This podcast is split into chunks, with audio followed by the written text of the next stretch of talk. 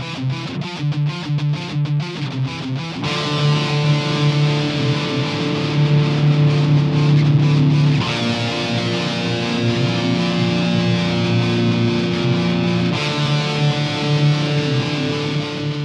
Greetings, one and all, and welcome back to another episode of Cast Iron, the podcast all about rock and metal.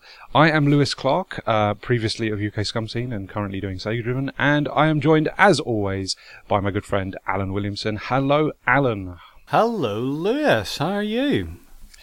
Not bad, buddy, not bad. Um, yeah, I'm very much excited to talk about Gojira, which is uh, today's episode. We are dealing with Gojira's From Mars to Sirius.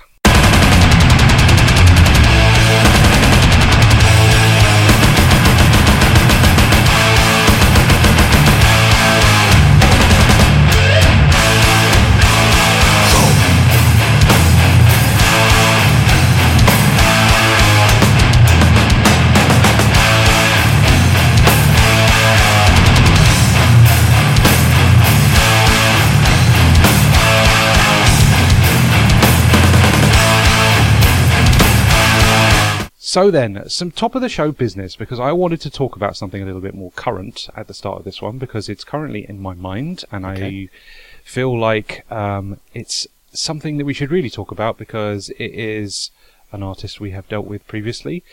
a couple of days ago, uh, we unfortunately lost the wonderfully talented Joey Jordison, uh, who is the a original drummer and forming member of Slipknot. Um, possibly one of the most influential drummers of all time, especially in mod in regards to modern metal. Um, kind of cut me up quite a bit, to be honest with you. Um, it's an absolute sh- massive shame that someone is uh, passing at 46 years old and uh, having such an influence as that man has. Um, but yeah, I wanted to mention that straight off the bat because, uh, like I say, we did do a Slipknot episode Yep. Oof, back in the day, um, and it's one of my favourites, and I have definitely grown up around that man's music, and yeah, I think it's a real, real shame. We also lost um, ZZ Top's Dusty Hill um, from, um, I think that was either yesterday or the day before, um, which is an- again another massive blow to, to rock music, um, possibly one of the most influential bassists and certainly one of the most iconic. You will not think of ZZ Top and not think of that man's beard. So, um, yeah, a, a, a huge, huge shame. Um, some of the, the most high-profile losses I think heavy music has had for quite a while, um, and I really wanted to just dedicate this episode to them, uh, even though it's obviously a little bit unrelated in regards to the artist in general, but. I think it all comes under the same sphere of heavy music, and um, yeah, I I think I, I mean, I know me and you definitely have an affinity for Slipknot and Mm-hmm. early stuff in particular. Um, but like, yeah, I don't think we've ever spoken about uh, ZZ Top on on the show before. No, but it's it's not Um, outside the it's not outside the realms of possibility. And we and we No, did no. cover um we cover Van Halen recently, and that was off the back We of, a, indeed, of another indeed. famous um another famous passing in the in the world of rock and metal. It's, yes, absolutely. Yeah. It's an interesting time, and I remember whenever David Bowie died. Um, Yeah. I I read you know there was loads of obituaries and comments around Bowie. Right, Of he course, was a of course. guy was an icon. Um, but whenever they it was the outpourings of grief, you know, somebody had said um, something along the lines of, you know, why why are there so many like famous people dying right now? And the answer is because there's more of them. yeah, absolutely. And and so compared to you know I don't know Elvis died and so and so died and you just had fewer famous artists. yeah, and absolutely. we're now hitting the stage where you know everyone that we grew up listening to is burning out from mental health issues or drug abuse issues Yep. or anything like that, which is you know obviously very prevalent in rock and metal music. absolutely, absolutely. And, and one of the things we've spoken about before is we did the Van Halen episode off the back of Eddie Van Halen, and I think that was the Yep. that was really the inspiration for us to do that episode. Anderson. Yep, absolutely. but it would be quite easy for us to just go who's died this week and do an Yeah, episode, that- which is really Well, it's yeah. really sad. But Absolutely. I mean, in December we lost um, Alexi Laiho, didn't we, as well, from Children of yeah, Bodom? And, yeah, um, and and, and yeah. that would be you know uh, the the Bodom tribute was um, Jess and I uh, redid one of the flower beds outside the house at Easter, and we just Oh, yeah. had um, Bodom blasting through the little um, the little Bluetooth speaker. I don't think the next Oh, door lovely neighbours were particularly impressed, but uh, it was just the energy I needed to cut through the, um, the massive pieces of turf. But the, I guess what we're I guess what I'm getting at is, you know, we we readily acknowledge and appreciate that there's a lot of hurt going on. Yep. Um, and whenever we do future episodes, you know, we're we're going to want to do a Children of Bodom episode at some point. I'm Of course. also totally up for doing a ZZ Top episode, but Absolutely. we're going to try to not be reactive about it. No, of course, and, And- it would be extremely remiss of us to just, you know, base all our choices on just what is happening currently, because it just means that we miss an awful lot of fantastic music and you know artists that are still current, and like it, it, it, it would be an absolute drag on our listeners as well to just be, hey, reminded of a passing every single episode. So, um, yeah, Metal's because morbid like, enough, isn't it? yeah, exactly. Because, like you say, there, there are a lot more, you know, popular musicians and artists and bands and things nowadays. And I mean, uh, Joey and Dusty are from completely two different generations, but they're both massively influential for different reasons. I mean, Slipknot, obviously, one of those bands that really broke heavy music into the mainstream. I mean, they had a UK number one album in 2001. That's pretty crazy. Uh, ZZ Top's again, like one of the big uh, MTV generation bands. You know, they they they would been around since 1970 but they only really broke until the 80s because of music videos and having an iconic look. So, it again, completely influential bands and really, really important to music in general. But they have spurned on a wave of artists and musicians and bands that are, you know, all beholden to them as well. And it would be remiss of us to ignore all of that as well. But it's very important, I think, that we recognise um, artists and influences that are, are, you know, important to us and again, a real shame um, for both of those musicians. Um, but like at the same time, it's nice to be able to to just say, look, you know, th- these are these are important musicians, and we we we they we owe them a lot, and obviously many of the artists that we talk about do as well. Um, so yeah, let's talk about Gojira. um, so then, this is technically my introduction to the band Gojira. That was going to Uh, be my first question. Was um, Yeah. what do you what do you know about Gojira? Mm. I mean, um, I know that they are possibly one of the most influential bands um, currently going. they are, they have been pretty much consistently active since the uh, '96, but the first album came out in 2001. Um, I know that they are massively popular, big festival headliner sort of act now, Yeah. um, and I have bizarrely somehow passed. They've just completely passed me by for whatever reason. Never really given them a proper check out. Um, but I was, you know, seeing music videos and stuff for the latest album. Uh, I think I was sending you them all, going, "Get a load of this, get a yeah, load of this." yeah, absolutely. uh, I'm just being really struck by how um, intense and heavy they were for such a big band. You know, like um, it, it didn't feel like they were. They it didn't feel like they'd substituted any sort of commercial viabilities Yeah. to be in the position that they are now. Um, Well, I mean, I think exciting. I think to some extent their sound has certainly evolved from this record to the most recent ones, and we'll, and we'll get into that. And Mm. they have a an interesting, unique sound that's quite hard to define. And Yeah. certainly their their first album, Terra Incognita, is essentially straight up death metal, and it's it's it's, it's fine. It's Yeah. fine. I, only listened to it for the first time last weekend, and it was it was fine. Um, Yeah. But their signature style, I would describe as quite a bit of death metal, becomes a bit more proggy over time. There's definitely Yeah. a bit of groove metal to that Absolutely, sound as well. So you've got that. You've got a little bit of um, a little bit of Machine Head in there. Yep. Um, people often make comparisons to to Meshuggah as well, but Yep. I I mean I'd say I'm not really hearing it. Certainly not in this album, but no, no. definitely a bit of groove, bit of sludginess as well. And Yep. there's there's a similarity I would say to some of the earlier Mastodon stuff. Yes, Um, absolutely, absolutely. But Um, they but they've got a very signature sound, Mm-hmm. and the signature sound is a lot of pinch harmonics, a lot of pick Yep. slides, Yep. slightly swampy chugging riffs, and um, absolutely nutty drumming polyrhythms from uh, Yeah. Mario Duplantier. So Yep. we should probably talk about the band itself. So Gojira um, are a bunch of um, French vegan animal rights activists. So obviously, I Yep. can't really relate to them. Yeah. but um, they are Joe Plantier, who's the he's the vocalist and Yep. he does rhythm guitar, and his brother Mario Duplantier, who's on the drums. And you've got uh, Christian Andreu. I don't know if I'm pronouncing that right, and uh, Jean-Michel Labadie, who's the bassist. Um, and as you said, Lewis, they've been going since 1996. The name Gojira is the is their Japanese name for Godzilla, and Yep. so we're coming at them um, in from Mars to Sirius, which was, I think that was probably their breakout album to some extent. Yeah. And then after that, they did an album called The Way of All Flesh. Then they signed to Roadrunner, um, and then I think you could say that their their sound became a little more mainstream metal from Right. that point on. I don't mean that in a derogatory way, just in No, a, no, no. that's that's the facts. And um, and Magma's a, I would say, a particularly difficult album to listen to because Mm-hmm. their um, Duplantier's mother died while they were recording Magma, Oh, okay. and um, and that album is. Like it's it's very much a sort of grieving process put Yeah, to record, yeah. um, and their latest album came out earlier this year. It's called Fortitude, Mm-hmm. um, and it's pretty much the opposite. And they they intentionally said with Fortitude they were going for a more optimistic, upbeat sound to it, while still keeping the the standard. Um, I guess all the, all the Gojira bits you you know and love.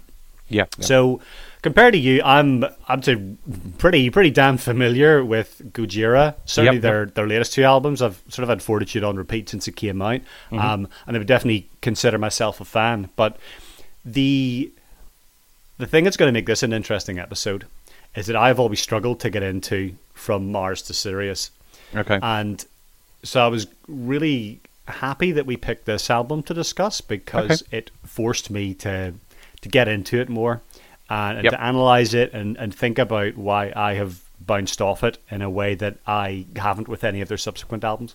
interesting. Interesting. Um, so I think I think we'll have a I think we'll have an interesting discussion about it.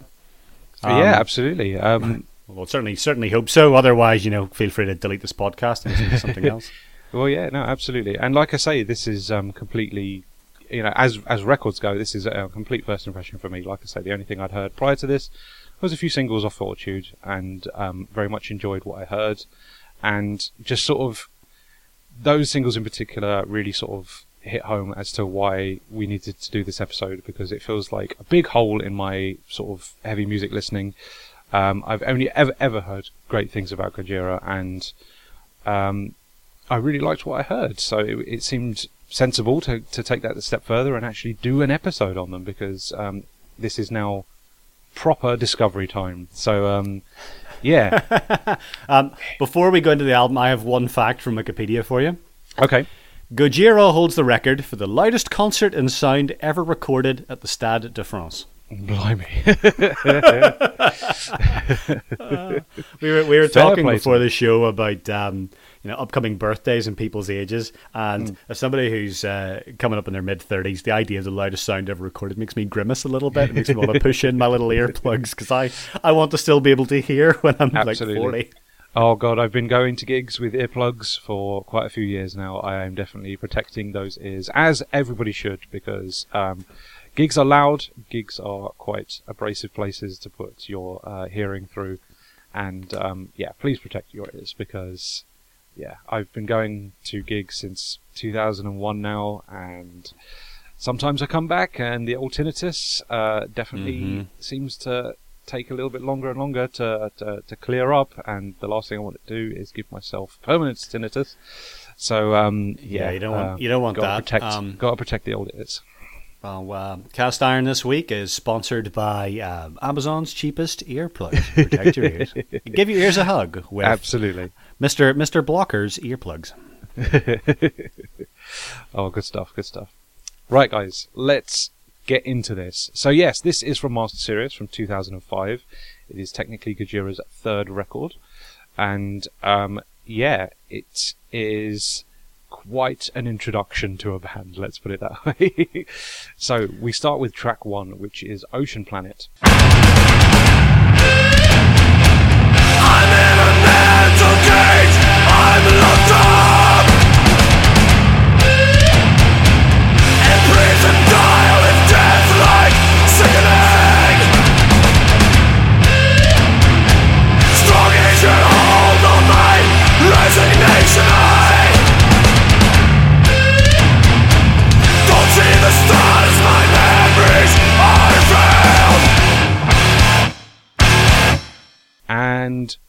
I'm going to be honest, I instantly fell in love with this guitar tone.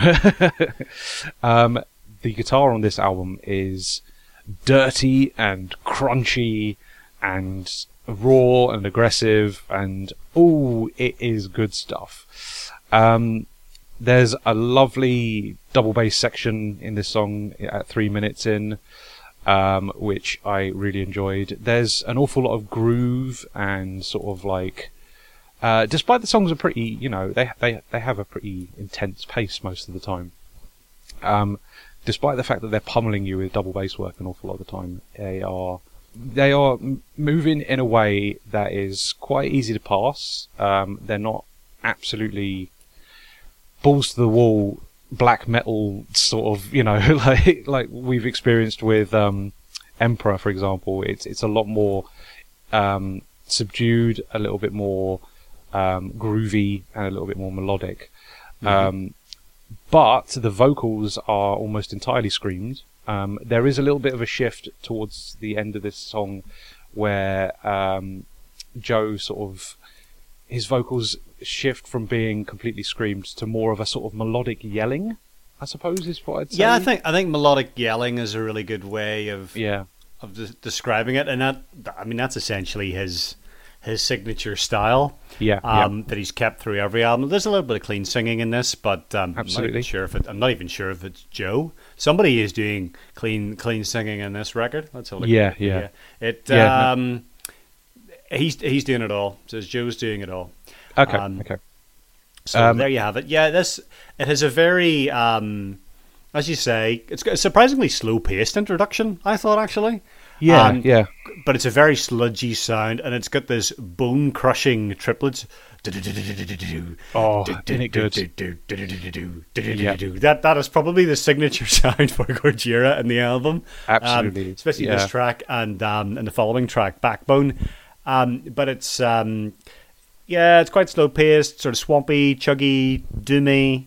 Um, yeah, no, that's got, another thing. But I it's also got say, these yeah. like slightly hypnotic harmonics to it. It's going. Mm. So it's um, it, it's an interesting introduction because it's quite quite full on. Yeah, no, I I think I very much enjoyed that about it. To be honest with you, it proper grabs you by the balls and just like, right, okay, this is what we're about. We're about staccato guitar work with pinch harmonics. We've got scream vocals. We've got crunchy guitar tones really technically proficient drumming. Song structures are pretty progressive. Um, oh, I loved this, Alan. I've got to say, I was very much on board from the get go. This is a cracking opener to this album. How did you feel going back to it? Um, I think it's hard to take this one in isolate, like in isolation, and mm. that's um, and one of the things I find with this album is that it's a good tone but it's quite a similar tone throughout a lot of the songs. Yeah, yeah and yeah. and this is a long ass album. This is one hour oh, yep. seven minutes long. Yep. And not to prejudice my overall remarks, but this is probably too long an album. But mm-hmm. I think this is a this is a good opener. Um, yep. definitely it definitely sets up uh, what the next hour is going to be like. Yeah, yeah. Um, which is um, mostly quite a pummeling, heavy, hard sound. Yeah, yeah. Um, with little bits of, of melody. Um, yeah the other thing we should talk about is what on earth's going on with all these flying whales. And um, this, is, this is straight off of Wikipedia. Um, From Mars to Sirius is a concept album which relates the resurrection of a dead planet through an interplanetary quest, tackling environmental issues such as climate change and impacts on marine life, as well as broader themes of life, death, and rebirth. Prog! and uh, Joe Duplantier said, it, it, he said that uh, in some cultures, Mars symbolizes war and Sirius peace. I'm simplifying. A, it is a journey of a state of war, even if in France we are preserved. Know what that means. But it can be a war within us, in our flesh, in our mind, a war with ourselves. Oh, love it. Um, so it's um, we can talk a bit about you know the progginess of it. Yeah, but it's not necessarily what I would think of as prog metal. No, actually, and, yeah, because yes, I think the strong songwriting is a bit progressive in that, like, it doesn't follow a traditional songwriting formula. But at the same time, I don't think the songs do so much that I would say that they were tremendously progressive. I feel like there's often a riff or a hook or something that they sort of do come back to throughout the song. Um, and Ocean Planet definitely has a riff that you know is constantly there. Um, so yeah, it's not difficult to pass. It's not something that you're going to have to take a few goes at before you can really understand, you know, what it all has to offer and what it's trying to do. It, it's it's very you can take this at face value, and it's like, okay, yeah, this is this is the Gojira sound. This is what they're going to do. Every song is going to be Yeah. juggy and pinch harmonics and screaming and crunchy guitar and you know the drumming is going to be impressive. And I think, yeah, and and uh, I guess to to expand upon that point, whenever I talk about Mm. prog metal, I'm kind of thinking of something that has like distinct different sections. yeah, yeah, And so you've got, you know, here's the main bit, here's the riff, and then it might change into something completely different, and then it might go back to that, or it might go to a different thing. Mm. Yeah. This tends not to do that. Yeah, and it tends And what this sort of- album tends to it, it it's an unconventional, as in it's not verse chorus verse. It's certainly not Yeah, that. yeah. But where I think it's not quite proggy is that um, something like Ocean Planet. That's pretty much the song. yeah, yeah. A lot of these songs, once you've heard the first minute or so, Mm. that essentially sets it up. And there are a few, yes, there are a few tracks where things change. Like, yeah, we'll, we'll get to things like Heaviest Matter of the Universe later. But Yeah. actually, it's, it's kind of here's the song, here's the theme, and away we go. And it goes Mm. for a while.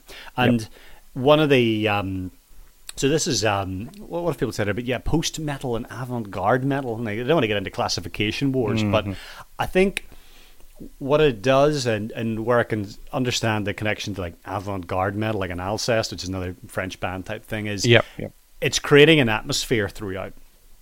Hmm. And I would consider it more like a atmospheric, conceptual, you know, creates a feeling within you throughout the whole album. Yeah, yeah. Whereas a prog metal album doesn't necessarily do that. It might tell you a story, but it doesn't necessarily have to do that. But what it does have to do is usually like, you know, guitar wankery and it has to Yep, yep. go from one bit to another bit to another bit and sort of change themes throughout the course of a song. Yeah, yeah. Um, so hopefully that makes sense. And if it doesn't, well, you can you can edit me out. Lewis, Lewis Evans' the show. Um, but I think it's a good it's a good introduction to the album. No, I Um, very much and enjoyed it. it. de- definitely sets you up for for the, the world the world to come. Oh, that's, that's Absolutely. another song in this. It doesn't set it doesn't set you up for world to come. That's a totally different track, but it sets you up for the rest of the album. absolutely, absolutely. Right, uh, the next track then, which is Backbone. Indestructible Almost an archive Put them alive for good And I just free myself and now From all what was wrong Break unbreakable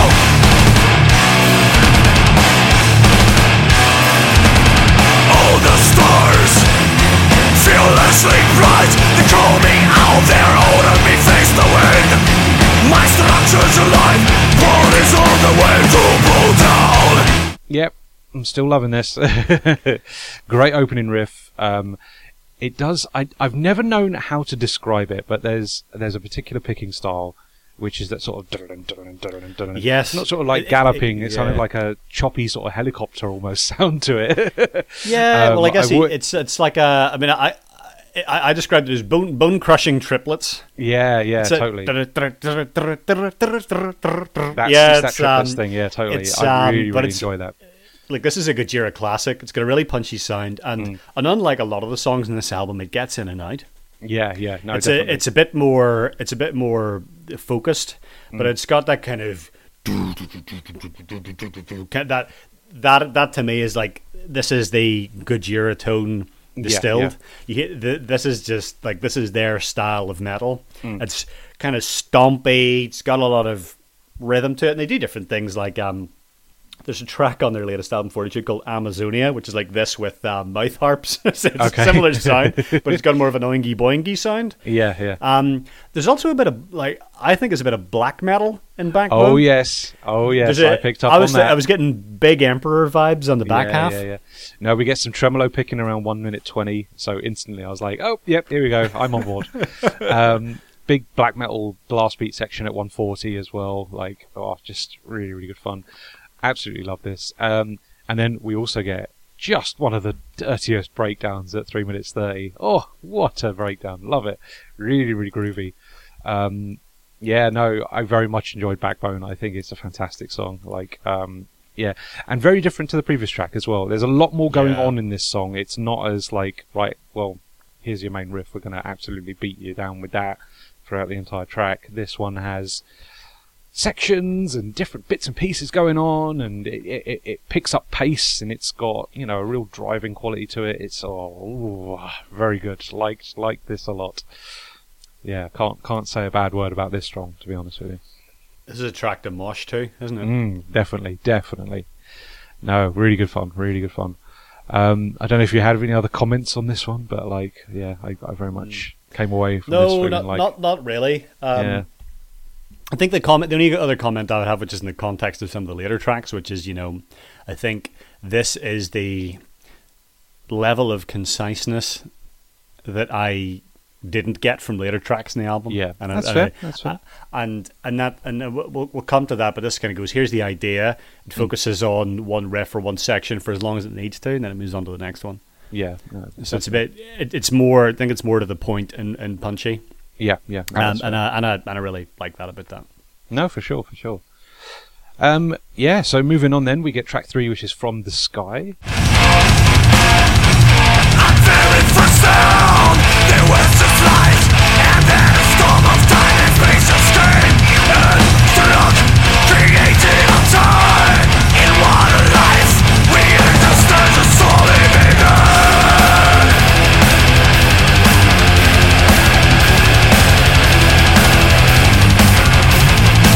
Instantly onto a tremolo pick riff, lots of double bass. uh, I um I've, I've used the word tremolo a lot in my notes. Yes. absolutely, absolutely. Um, guitar work is really interesting and quite kind of creative on this track. Um, we get those.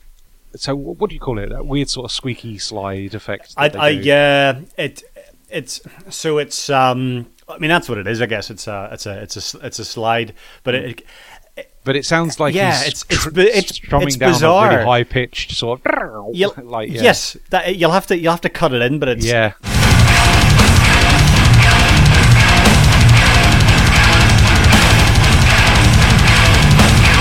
so you kind of get the the main you get that big sludgy riff then you get the do do wow wow Yeah, yeah, do, yeah. wow do, wow do, wow. they love that noise, and it is. They love that noise, and if you hate yeah. that noise, you you don't bother listening to any more Gojira. But I really like that noise. Yeah, same, same. I think Um, it's quite a unique little sound. I thought initially it was. I I see a lot of people. So you know, between the the headstock on a guitar and the first fret, um, Yeah. I'll, I'll see people sort of strum across the the uh, the strings just bef- between there, and it creates a very sort of high pitch like noise and. People kind of use that as a very sort of similar thing to like a pinch harmonic, um, but just as like a percussive thing almost. You know, it, it gives it a little like just burst of like high pitched noise. Um, and I thought it was that at first, but like, but you can sort of hear the pick go down the strings like a strum. So I think it's just a high pitched, you know, it's it's higher up the strings, and they're just doing this really sort of like high burst of strum. Um, but yeah, it's it's a really weird, interesting, unique sound that they go back to, and I, I really liked it. I think it was quite a nice little punctuation on the end of certain riffs and bars and things like that. They use it quite sparingly. But it is very much their very much their signature sound is they the the, the pick slide in the middle of the riff, and Yeah, also they that thr, thr, thr, thr, that comes Yeah, up in quite a lot of their their songs. Yeah, um. This one. Another big sludgy riff. We got slides. We got double bass drumming. It's really intense, but it's also quite melodic. yeah, yeah. Um, And um, uh, we we should have introduced it as from the sky, which is a lot in this. Yeah. Um, yeah. I tell you what, there's one. a lot of. Um, the entire song, like the drummer is just constantly doing a double bass roll, just like the whole whole time, and I'm like, God, this must be exhausting to play. he is one thing. of the he's one of the most uh, frantic and uh, technically excellent drummers of yeah, um, yeah. of recent memory, I would mm. say. Yeah, no, I think that's the one detriment to this song. I think is that maybe they could have done a little bit more with the drumming on this one. I know, like, it's an incredible performance. Don't get me wrong, and I love me some double bass. I love me some metal, and you know they both go hand in hand. But like, it's pretty incessant through this entire track. It, it, it really doesn't sort of like break up into, uh, into different fills or different like patterns and things like that. Um, but I was enjoying it for what for what it is, but it's it's the only thing I'd say is that maybe it, it's a little bit too too heavy on the double bass on this song on this song. But again, I get another tremolo pick riff at 420, so that's exactly what I'm about. So uh, yeah, very much enjoyed from the sky. Yeah, no, I, I really enjoyed it too. It's a, it's a, it's a, it's a. I think it's one of the more, definitely one of the more memorable tracks in the album. mm, for sure, for sure. But yeah, good stuff. Really enjoyed that again. Um, that's you know three for three. very much enjoyed this record so far. Uh, we then move on to Unicorn.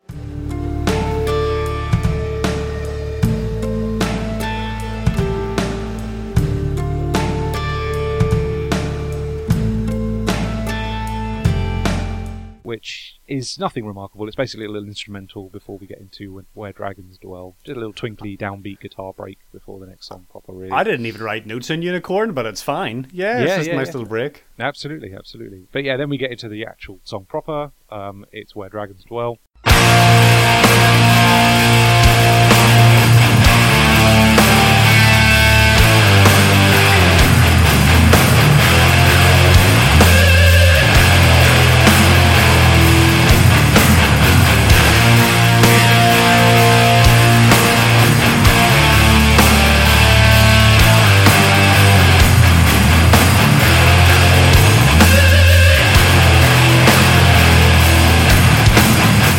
Intro is a lot more doomy compared to what's come Yes, before. yes, Yeah, I, I, I had, I had Doomy as well. Mm, yeah, for sure, for sure. I really like that influence on their sound. Actually, I think that that really works well with their guitar tone, um, especially sort of the groovier sort of side of their songwriting. It's nice to have a big doomy riff. It will really, uh, really um, helps break it up as well. We've had quite an incessant, heavy selection of songs to begin with, and now we're we're, we're starting to see a little bit of a change in pace, which is nice to see. Um, oh, it doesn't last particularly long. No, so uh, one it ten, doesn't. we get double bass again and tremolo picking again. So back on board with the heaviness, really enjoying it. And again, Two- you've got that strange, like, is that is that the pinch harmonic sound? Um, I'm not too sure if it's pinch harmonics or if they're still doing that sort of In the high slide? pitch slide. Yeah, yeah. But it's a it's a really uh, you need It's you need to cut though, it in isn't it? because I can't I can't make all the guitar noises, but it's Mm. there's a yeah it's just a really weird really weird harmonic sound and Mm-hmm. it's the sound of Mastodon use as well. Actually, they use it on um, they use it on I think it's the last Baron off um, Crack the Skye. They use that Oh, okay. kind of Yeah, uh, yeah. kind of slightly warped. Overdriven, I don't know what's going on, but it's cool. It's Yeah. cool sound. It's, Fair- it is. It's really weird and creative. again and they're I not like hearing it. um and, and this is where i guess the progginess comes in they're not gojira aren't really they're creating a lot of interesting atmospherics and lots Yeah, of yeah. we they're doing a lot of weird shit with the guitar Mm. um, so there's, there's there's plenty to, to sink your teeth into there but that's that's where the progginess it's it, it, they're doing a lot of unusual stuff Yeah, yeah. I'd, I'd say this song in particular definitely feels like a prog track more than more than the others that have come before it because we get this constant shift between the pace of the song. You know, at two minutes we go back to the slower pace after the heavy section. Really interesting structure and appreciate that sort of progressive songwriting after just the pummeling that we had from From the Sky as well. I think it's a really really interesting thing. Also, we get more of that sort of melodic yelling at the end of the track as well. It's yeah it reminds me a lot of Devin Townsend vocals, actually. Um, it's got that sort of quality to it where it's like um, yelled, but there's some melody in there. You know, it's, it's a nice sort of like heat-driven vocal. I think it's really, really good. Um, yeah, again, I'm very much on board. Loving this Gojira stuff. It's really, really good fun. I do Um, think with this one, it's a bit long. I think it Yeah, could have been yeah. about a minute, a minute shorter at least. Yeah, and this yeah. is where I think this is where it's almost not proggy enough Yeah. because um, I, I feel like with some of these ideas and themes in this, they they they outstay their welcome a little bit. But I suppose again that's that doom influence, isn't it? Is like um, you, you Yeah. know, you you go I mean- to that groove and and absolutely bash it into submission. yeah, it's a bit like it's a bit like the the HIM album Venus Doom, where every song is much much longer than Yeah, other yeah. HIM album. exactly. Yeah. Yeah. no, for sure. Um, we then move on to track six, which uh, is called "The Heaviest Matter of the Universe."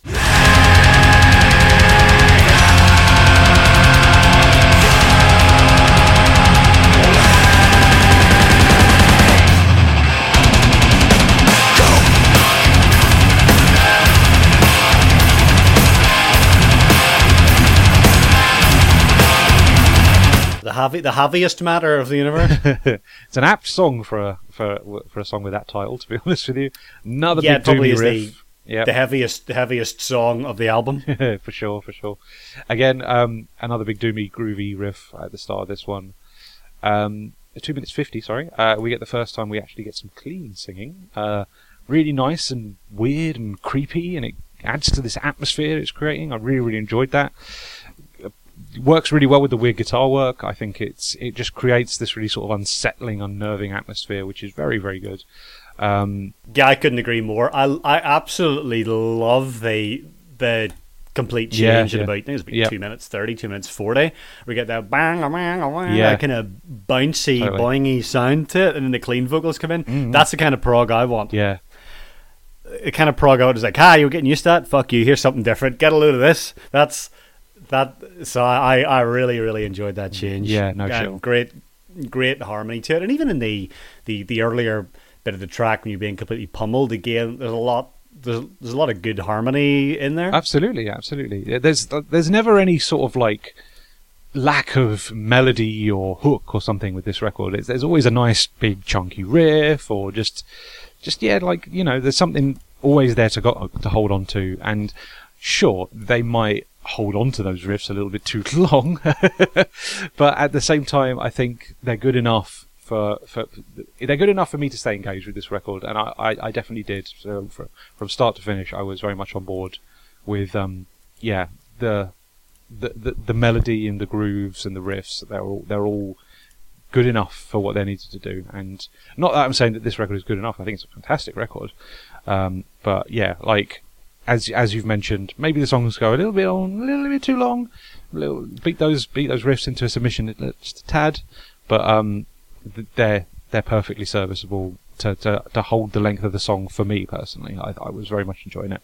But yeah, another fantastic track. Really, really like Yeah, the well, that- this one's not. This one's not too long. This No, one's right. In fact, I, I could I could have gone the the ongy bit probably. I don't know for a further fifteen minutes. It was Yeah. that good. No, for sure. I think now when we get into the back half, um, we do finally Mm-hmm. hit these songs where it's just a bit like, all right, can we perhaps rein it in a little bit, lads? The so the four longest songs on the album, Mm. more or less, are all in the back half of the album. yeah, yeah, Um, and and I think you know we'll, we'll get into it more in individual tracks and the, the the ones I think work and the ones I think are a bit too samey. yeah, yeah. Um, but I think one of the reasons that I struggled to get into this back in the day is just because it's a, it's a lot to take in. yeah, yeah, for sure. And it's a it's a it's a long length of time, and it's a long length of time to listen to the same riff and the same idea. yeah, yeah, and that, and that's where I think that um, I think they get away with it in the front half, which is probably like I think is almost inarguably stronger than the back half. Mm, for sure. But I think that but I think that um, they uh, it's whenever you start to hear the same thing over and over and over again, Yeah, yeah. even if it's a even if it's a really interesting sound, Mm. your attention starts to drift. Of course, I of think course. that's essentially what I think that's essentially what happened with me back in the day. Yeah. And when I came back to this, I was like, "Hey, these, songs are really good. Mm. Why why don't why don't I remember them? Why do I have to keep reminding myself Yeah. which one's which?" You know, it's and I, and I think that is just because if they're all a little bit a little bit more a little bit more is left on the the, the cutting room floor, Yeah, so to yeah. speak. no, for sure. And there was a cut, and we're not talking, you know, ditch ditch all these songs. Yeah. I'm just saying, just rein it in a little bit, and that and that is what they do in their later albums. Mm. And I think that's what that's what I that's why I think you know, Way of All Flesh is probably an even an even better record overall. Yeah, is yeah. that they're not they're not taking the piss with tracks that are nearly eight minutes long. Yeah, yeah. Um, well, I'm looking at the track list now, and there's one that's nearly 10 minutes long. Just Yeah, ignore yeah. that. But they definitely, I think, over their later albums, they definitely refined things a little bit. Yeah, and yeah. they, they're better at concentrating the signature sound into more punchier, accessible, but also, I think, ultimately more successful um, tracks. yeah, no, for sure. Um, and not everyone's going to agree with me, but that's. That, that that that is how I feel, and if you don't like it, you can start your own podcast. hey, look, it's all good. We've got to, we've got to agree to disagree sometimes, right? It's all good. Um, so let's talk flying whales. yeah,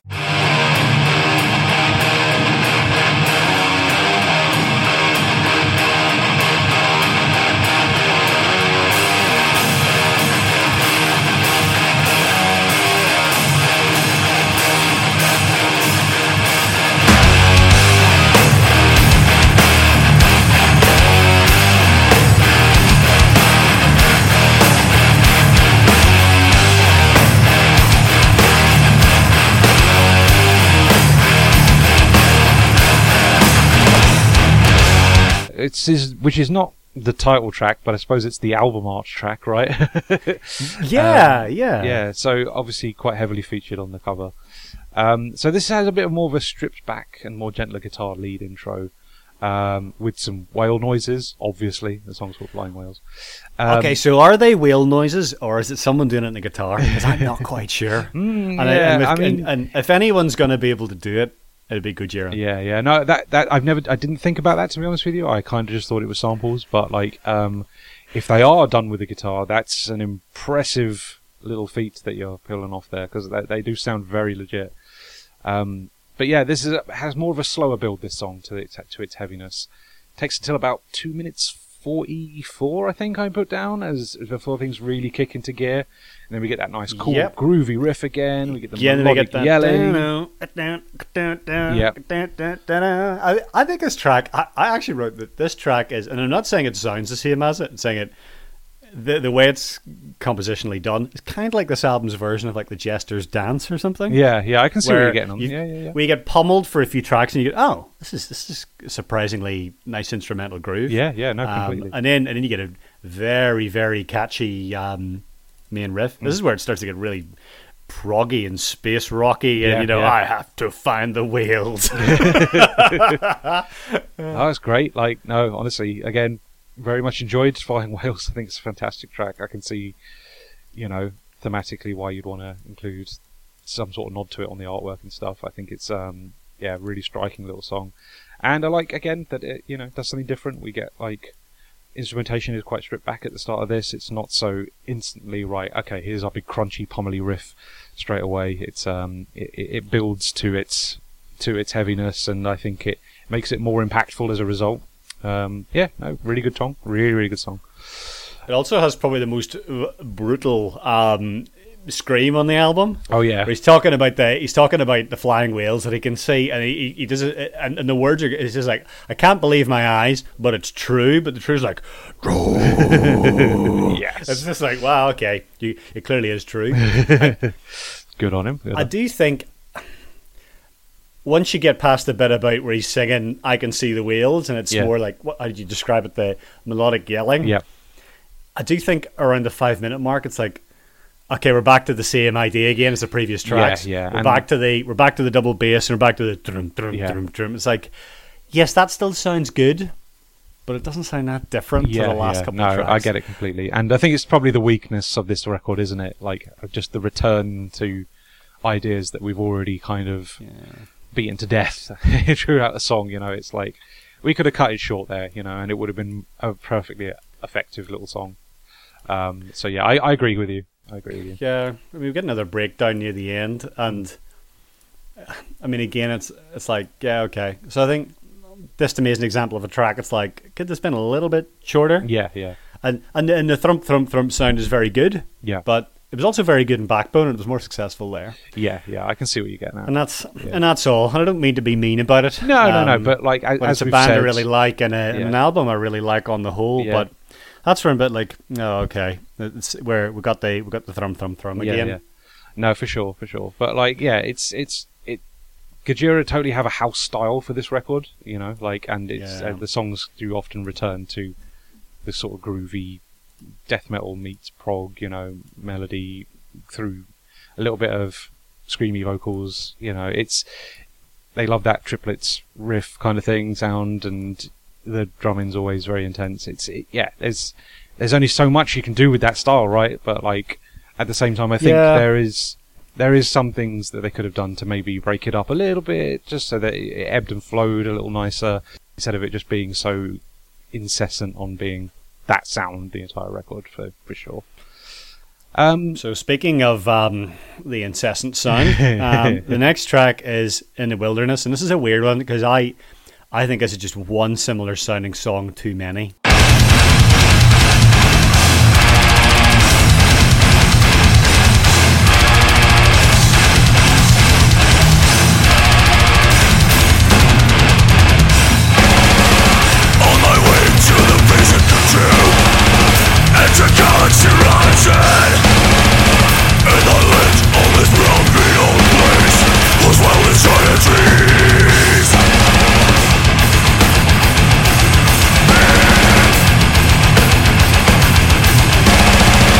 Okay, yeah, at yeah. Mm. least for the first half. I think probably this one has the most outright death metal start to a song on the record. Um, heavy on the double bass drumming, accompanied by a really dirty downtuned riff. I really like the sound. Don't get me wrong. I I, I, I really like their house style. I think it's great. Um, big lovely doomy groove. Once we get out of the the death metal start, um, it stops being so intense. We get more of that scrape, that noise on this one as Yeah. well. Comes back in around three minutes it's a lot of what you've already heard basically with this song and hey i've liked what i've already heard so i still quite liked in the wilderness but it, i think at this point in the album for sure you're gonna hit a, maybe a little bit of a wall with the uh just incessantness of it it's like okay yeah we've we've heard this guys you know we need a little bit of mixing it up now to to, to keep us engaged and Okay. As much as I liked in the wilderness, I think Yeah. yeah, you def I think you would be flagging at this point in the record. Um, Uh, Look, I think it's a really good song in isolation. for sure, for sure. I just feel like it's I just feel like it's one too many for this point in this album. Mm. Yeah. Having said that, I really like the outro breakdown. Mm, When you get the that bit. Yep, yep. That is very catchy. For sure. And and where I think it would be a bit more what I would call proggy would be you could take that idea and you could staple it onto the end of Flying Whales. yeah, that's not a bad idea. It would work really idea. well. You'd have a track with really, really good ideas on it that justified its existence. Yeah, yeah. And then you could move on to the next thing. Absolutely. And that's and that's the difference with this. I think is if you, I think if you just yeah smushed a couple of ideas together, blended it in, Mm. Yep. and, and and chopped a couple of tracks off and a couple of minutes off. Yep, yep. You'd have a you'd have a much more mature album, and in some ways, I think from Mars to Sirius is a kind of transitional album Yeah, yeah. is, is Gojira really finding out what their sound is. And I haven't listened to the link, and you know, it'd be poetically nice if that was the the, the traditional album, but I have no way of commenting on it. But certainly with Terra Incognita, Mm. Yeah. it doesn't doesn't sound particularly Gojira to me, whereas this does. Yeah, yeah. No, for sure. Um, and I think this is, I think this is really them pushing it to the limits in order to later rein it in. Yeah, and, and yeah. think about you know what what makes uh you know what makes an album in their style and what can Yep. they get away with and, and where are they going too hard. no, definitely, definitely.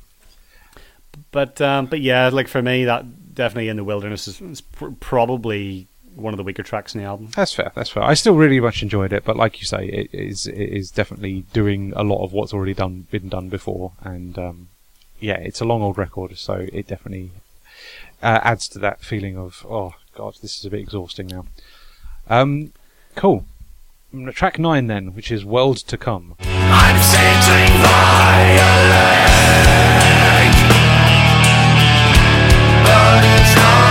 sun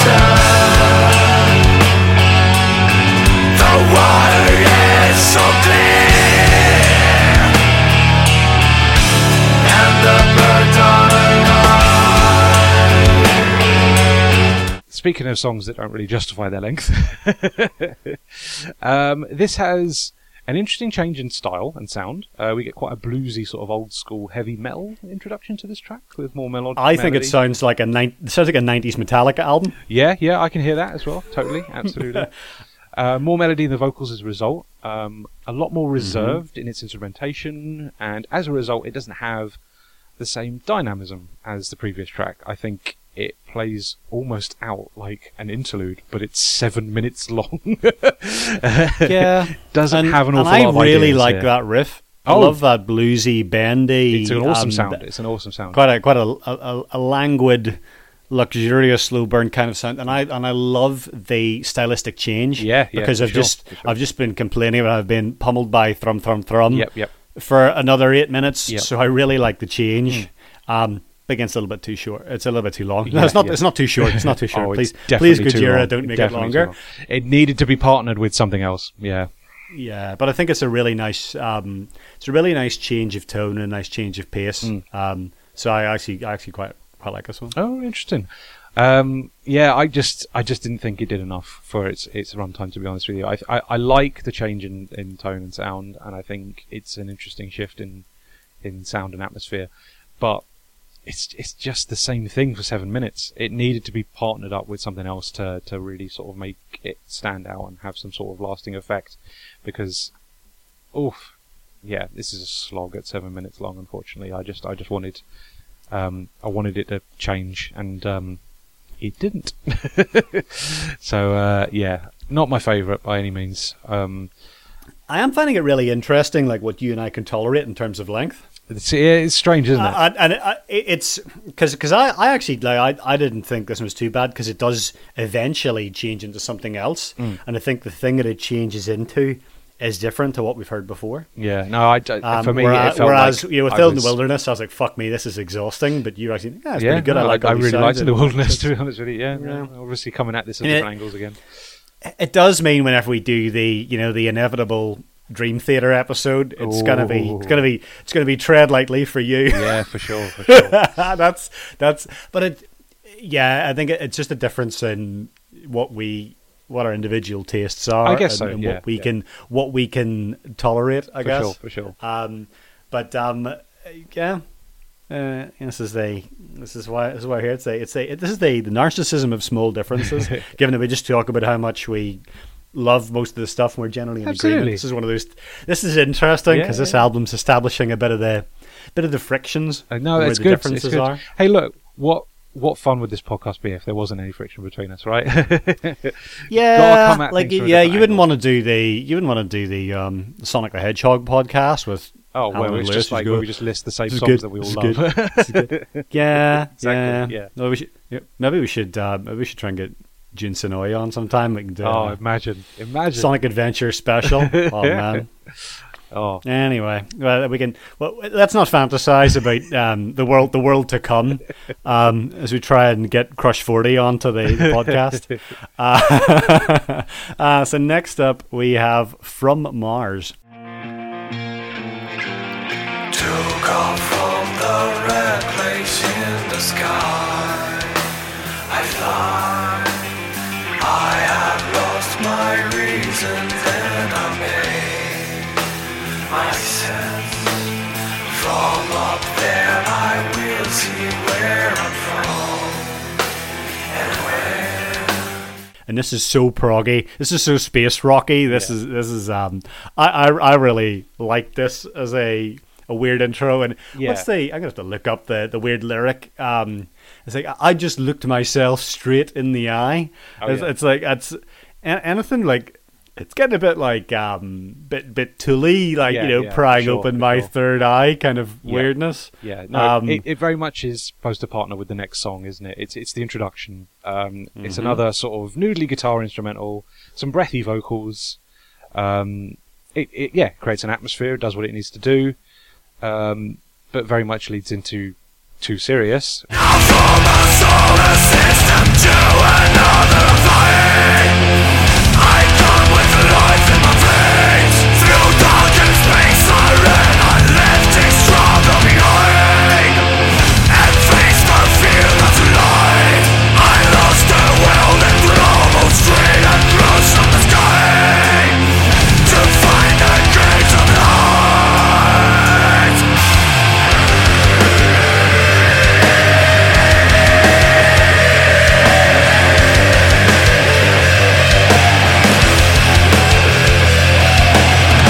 Uh, and we get back into that very heavy, very down-tuned, groovy riff. Yeah, Um, we- yeah. and this is it. Like we go, okay, we're back to the same thing again. Yeah, yeah. Um, uh, except for the what I've described as the Zakk Wylde riff, All right, okay.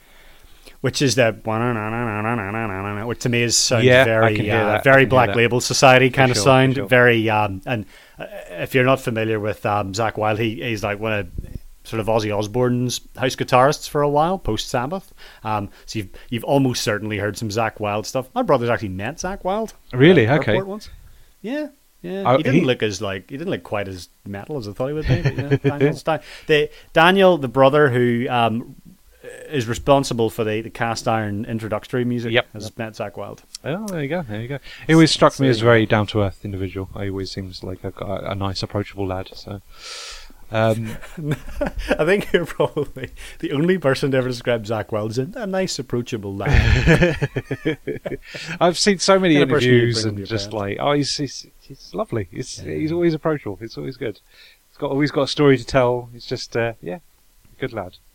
And What's I- the what's the thing? What's the thing Lemmy always says whenever you know he, he does that thing when um you know, a celebrity dies and he pretends to have met them, and he's like, he'd Oh, God, ah, yeah, yes, yeah. I met Zakk Wylde once. He was surprisingly down to earth and it, very yeah, funny." Very funny, yeah, yeah. no, that's absolutely what I am projecting that. You just you, you just you just limit yourself. Um, like like I think again, this is the same thing as the rest of the album. Yeah. Except for that Zakk Wylde riff, which is admittedly very very catchy. Yeah, yeah, no, for sure. I, I've I've written very similar notes to previous songs. Two minutes thirty, that lovely sort of triplets, chuggy helicopter riff thing. Um, I like that a lot, and we get a like still condensed beatdown, but it comes at like seven minutes.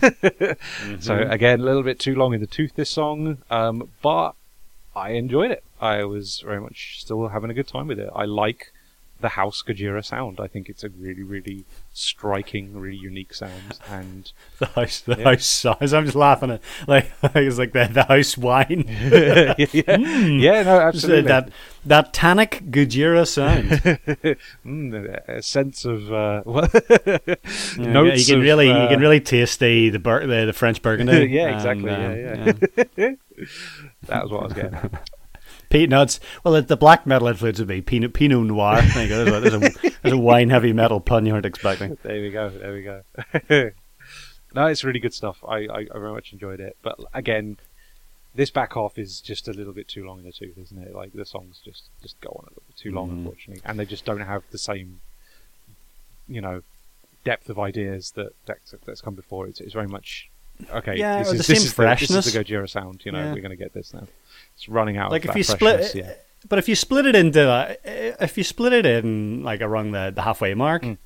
you know this this would be a perfectly fine EP. Yeah, yeah, on its own. yeah, yeah, yeah. And on all of the tracks individually, like I think I could put these in and go, yeah, that was fine. Yeah, to yeah. Sirius, that was fun. Yeah, in the wilderness, that's a good track. Yeah, yeah. it's just it's just it's just too dense. Yeah. It's just too much going on. So it's not that any individual tracks are bad or grating. It's that the whole thing in its totality is just a bit much. Mm. Yeah, yeah. No, for sure, for sure. Right, So next up, Album is closer. global global warming. Mm. 400,000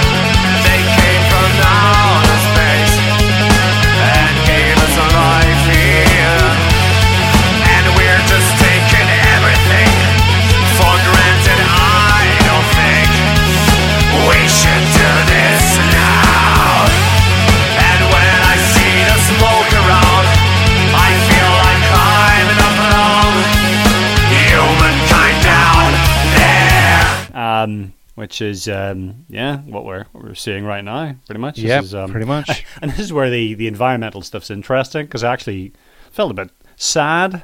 Yeah. because there's been all these this whole heat dome thing that's going on, and, and Yeah. I've actually been. This is really tangential, but um, we're uh, onboarding a new software program at work, and the people that supply it are based in Canada. Okay. and um, they're sort of they're somewhere in the middle of Canada, and um, and the guy on the, the Zoom call had a face mask on because they're dealing with all the the bushfires. Oh, and the, God, um, yeah, yeah. and this this this heat dome and the, the incredible heat there. Yeah. And, you know, we went through the traumatic Australian bushfires of um, like it was they call the Black Summer of, Yeah, of yeah. 2019, 2020. Yeah, it's, yeah. it's It's- serious shit. it's- It's it's- and it's even here, when yeah. people It's- it's all when, happening. pe- when people burn eucalyptus in their back garden, Mm. you know that smell is like traumatizing to my wife because it just brings back all that firefighting. Yeah, so this yeah. is this is it, it's serious from Mar- it is from Mars to serious shit. yeah, And, exactly. um, and I think that's that's actually one of the things I really like about this album as a whole is uh, I love the idea of an ecological concept album. yeah, That's that is that's just inherently appealing to me. Of I really yeah. like that. I really like the Gojira are um, you know a bunch of vegan hippies that really care about the planet. Yeah, I think yeah. there's actually probably not enough probably not enough of that. no, in, um, no, not in, in heavy metal. music at all. No, not at all. Yeah. Yeah, no, no. I think So I it's, really- it's I really like important. that, and- yeah, And and we talked obviously we talked about um, system last time around. Yep, yep. System last, yeah. So we did the system double album, and they're they're more politically active. But this is, I think, this is um, this is a politics everyone can get behind because we all need to live here. yeah, Um, absolutely. And and there's a bit at the end of this about you know there's this line about oh about we'll we will see our children growing that they repeat over and over. Yeah, and yeah. you know I'm we're, we're talking about aging, and I'm nearly 35, and you know we're thinking about you know what we're going to do with our lives and whether we're going to have kids and stuff. Yeah. And it's definitely you do. This is like this is so far beyond the normal cast iron discussion. Sorry, the metal is coming. The metal is coming. No, no, it's good to get people once in a people while. now have people of our generation have anxiety about having kids at all. Yeah. because they're like, well, what's the point in you know how could you how could you possibly raise a kid in a world where there's going to be you know mass um, homelessness due to Yeah, climate yeah, change? of course. No, it's it's it's um So, so this one hit home for me. Yeah, no, totally. quite like at a quite deep philosophical level. Mm-hmm. For sure, Um, for sure. Um, it's And then it hit hard because it's got that incredible noodly riff. Yeah, yeah, that lovely tapped riff starts at the opening. It's really, really good. Like again, uh, it's adding a, little- a little string to their bow, um, something a little bit different. Um, we get a lot more singing on this track as well to accompany the little sort of less down-tuned melody.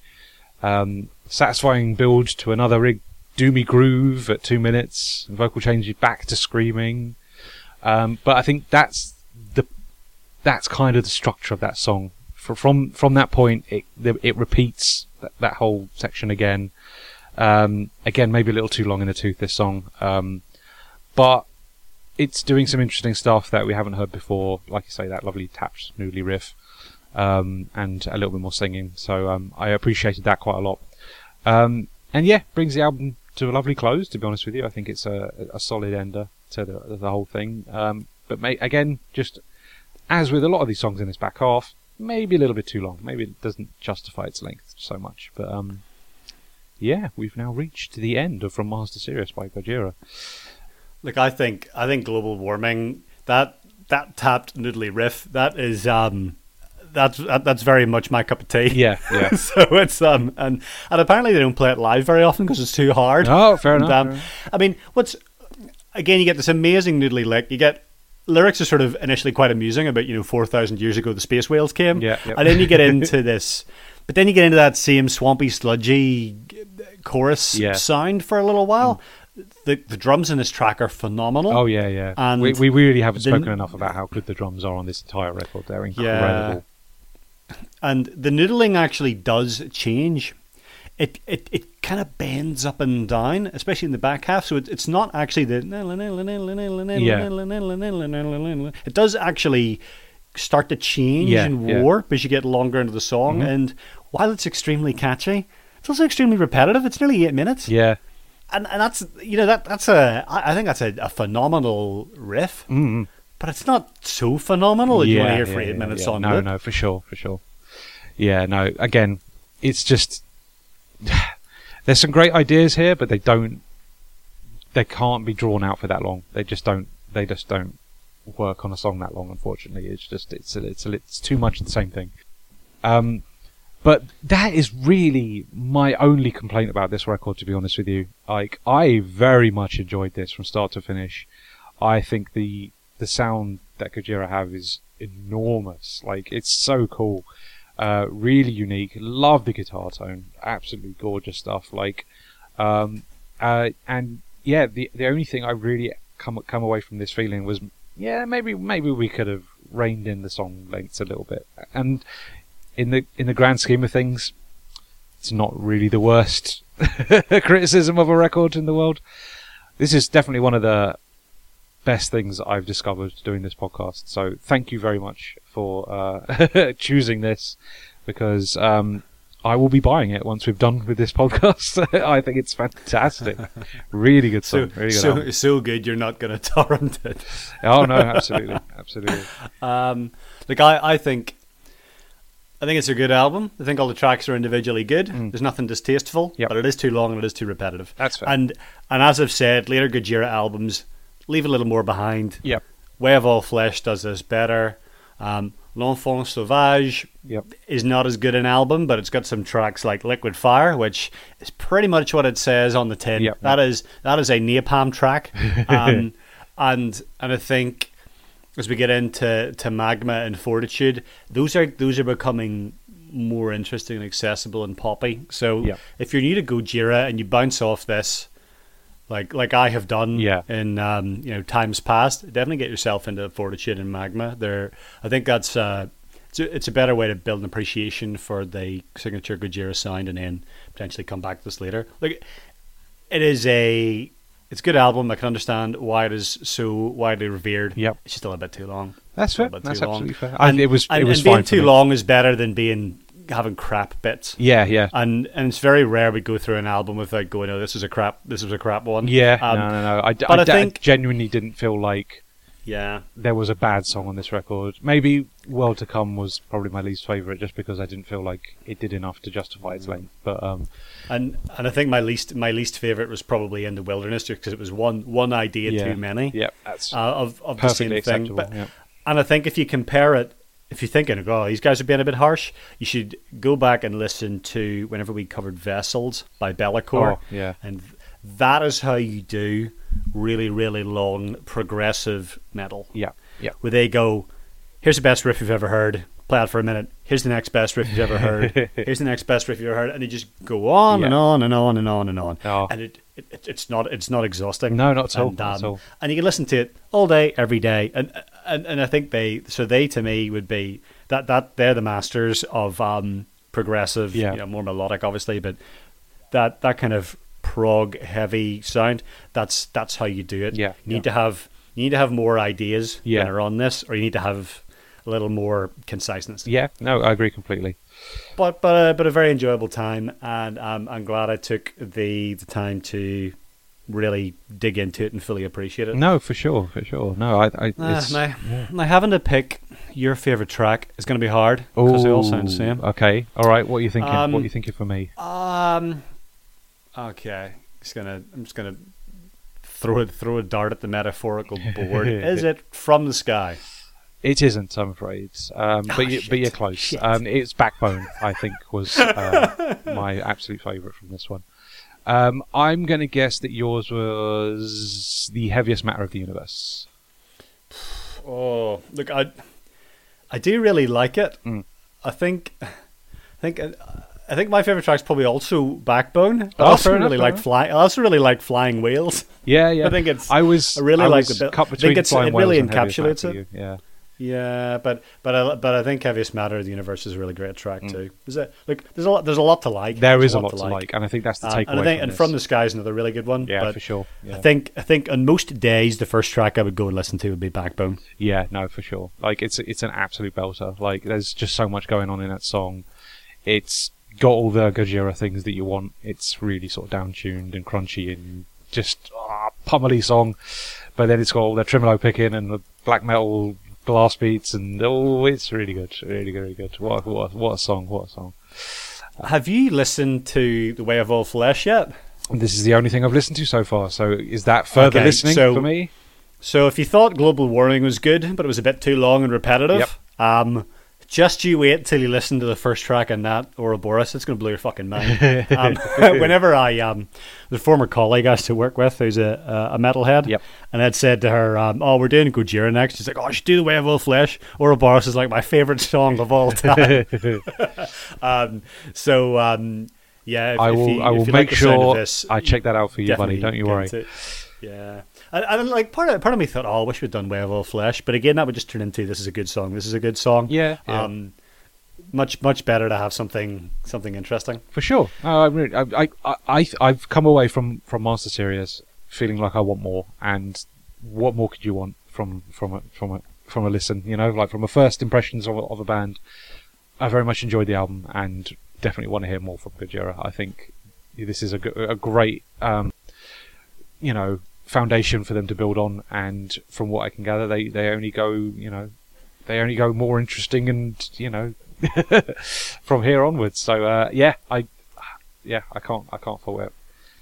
Further listening. So on then. the subject of yeah, on the subject of from here onwards, what did you pick for your further listening? Because I basically just picked two ocean related puns. okay. Um, um, fair enough. so what so what did you? Uh, do you want me to do you want me to go first then?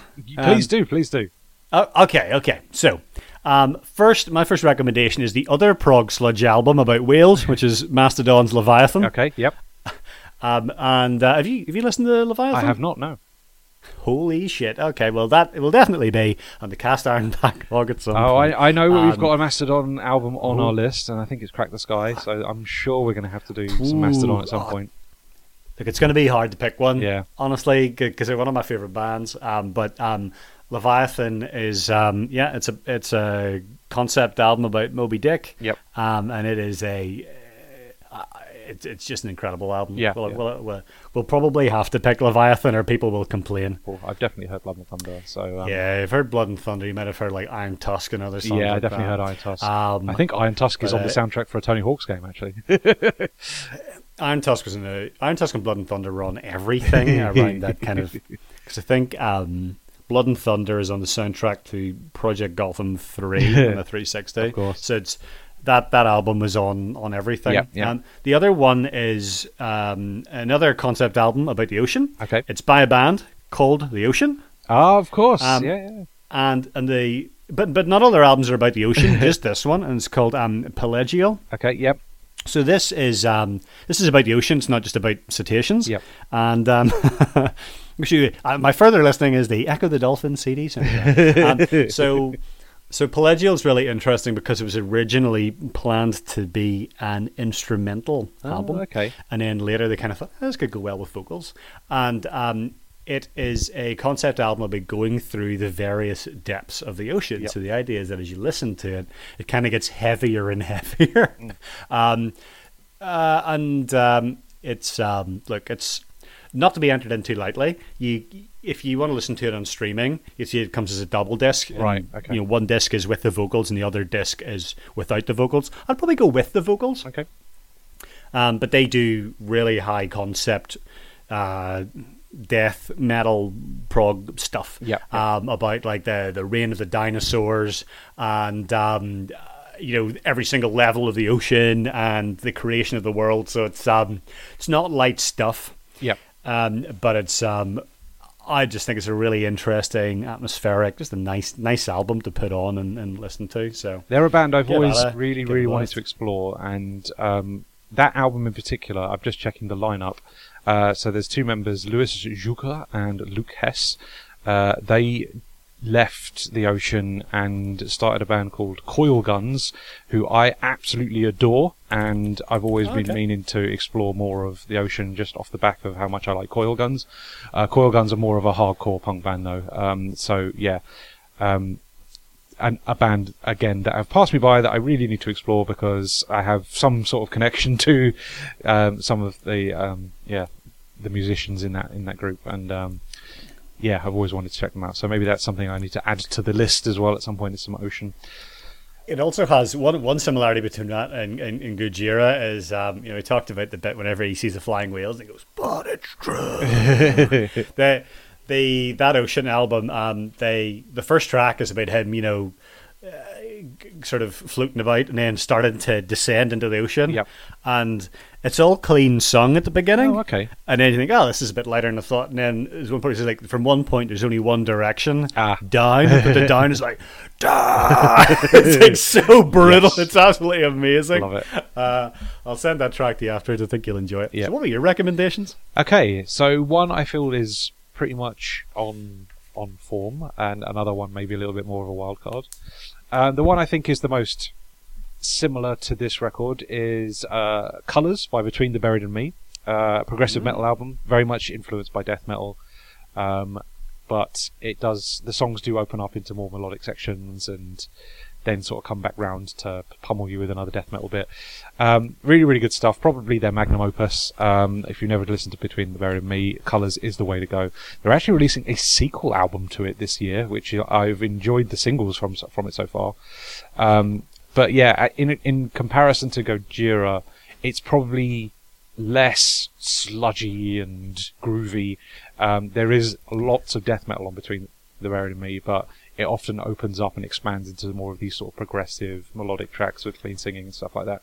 Um, I, I think I've listened to bits of Colors, but I would really I'm really keen to get into them because I think Yeah, they're a yeah. band I'll love, and they they are much more proggy because they do have like weird jazzy bits. Oh, and yeah, yeah, yeah. They they go off in all kinds of weird uh, directions. Oh, So for sure, for sure. Good, Yeah. good, good shout, good shout. And then the other one, mainly because um, the atmosphere of um, from Mars to Sirius and the vocal style reminded me a lot of this. I've picked an, uh, another strapping young lad record. I've gone for Alien, uh, which is probably the heaviest song, uh, heaviest album in their um, in their back catalogue. But it has a lot of that sort of groovy, atmospheric, like um, and sort of melodic yelling vocal style. It's it's very similar in that regard. It's a lot faster. Don't get me wrong, and it's a lot more chaotic. But I feel like if you if you vibed with the atmosphere on Gojira um, from Mars to Sirius, I think Strapping Young Lad will also absolutely hit the mark for you because it's yeah it's got a lot of atmospherics and, and, and stylistic choices that are quite similar in that yeah like there's that, there's that sort of yelled melodic screaming um, and also that sort of groovy sort of sludgy sort of dis- disgusting guitar sound to it and yeah yeah it's a, it's very much it very much hits the mark for me so yeah that was why I decided on um, Alien by Strapping Young Lad as well so there we go Lovely. Alan we've we've come to the end of another There- so episode there, there we go. So I'm going to go listen to Between the Buried and Me. Yeah, Um, yeah. But you, um, if you enjoyed this episode, you've got two ways you can help support the show. Yep. Uh, what was it a third way of a bag of cash? But you know where we live. The first is to leave a review in Apple Podcasts, Yep. and the most important is to share Cast Iron with a friend or two and spread the love around. Absolutely. You can find all previous episodes in your favorite podcast app. Although I have heard that there's some issues with Apple Podcasts, so I don't know. Try Overcast. Yep. Uh, you can also find all the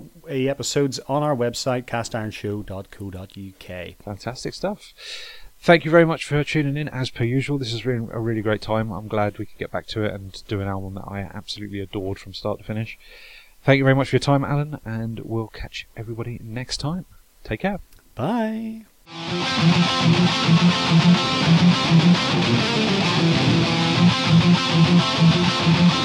Thank